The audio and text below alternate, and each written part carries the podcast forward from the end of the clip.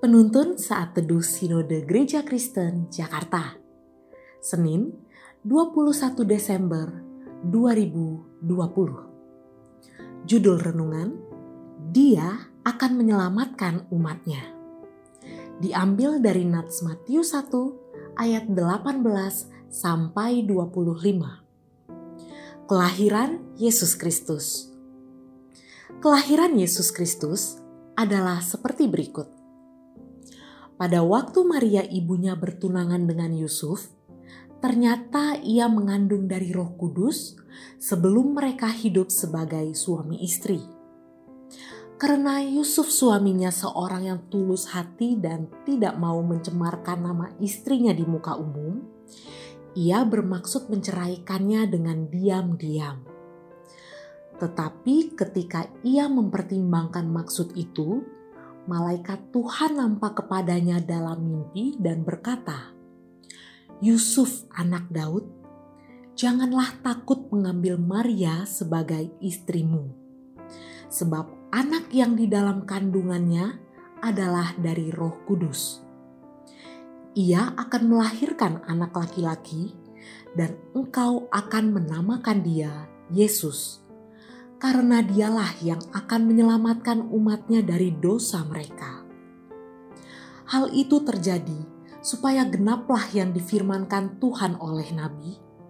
Sesungguhnya anak darah itu akan mengandung dan melahirkan seorang anak laki-laki dan mereka akan menamakan dia Immanuel yang berarti Allah menyertai kita. Sesudah bangun dari tidurnya, Yusuf berbuat seperti yang diperintahkan malaikat Tuhan itu kepadanya. Ia mengambil Maria sebagai istrinya, tetapi tidak bersetubuh dengan dia sampai ia melahirkan anaknya laki-laki, dan Yusuf menamakan dia Yesus. Di sebuah kebun yang terbakar, ditemukan seekor induk ayam yang mati dengan tubuh yang hangus terbakar. Tetapi yang sangat menarik perhatian adalah ada sebuah kehidupan di balik kematian induk ayam tersebut.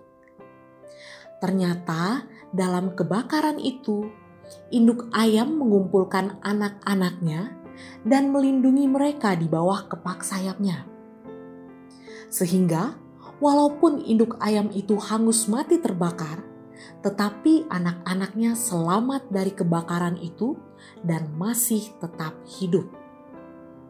Pengorbanan induk ayam ini akhirnya memberikan kehidupan kepada anak-anaknya. Narasi dalam Injil Matius ini menyatakan bahwa ciri karakter yang mendasar dari Yesus adalah kuasa untuk menyelamatkan umat manusia dari dosa mereka. Kata kerja menyelamatkan dapat mengacu pada pembebasan dari bahaya fisik, penyakit, atau bahkan kematian. Dalam ayat ini, kata menyelamatkan mengacu keselamatan dari dosa. Karena dalam perspektif Alkitab, dosa adalah dasar penyebab semua malapetaka lainnya. Dan dengan tegas, malaikat Tuhan menyatakan bahwa Yesus akan menyelamatkan umatnya dari dosa. Setiap tahun kita merayakan Natal di bulan Desember. Persiapan setiap gereja untuk merayakan Natal begitu meriah dan mewah. Tetapi sering kali kita lupa akan hal yang penting dalam merayakan Natal, yaitu berita bahwa Yesus datang ke dunia untuk menyelamatkan umatnya dari dosa.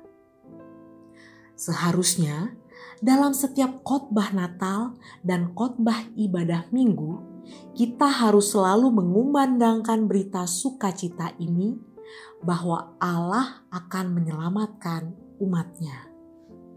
Sehingga semakin banyak jiwa-jiwa yang mendengar berita ini dan diselamatkan. Gereja merayakan Natal bukan untuk berbagi acara dan makanan, tetapi gereja merayakan Natal untuk membagikan pesan ilahi bahwa Juru Selamat telah lahir ke dunia. Terpujilah nama Tuhan.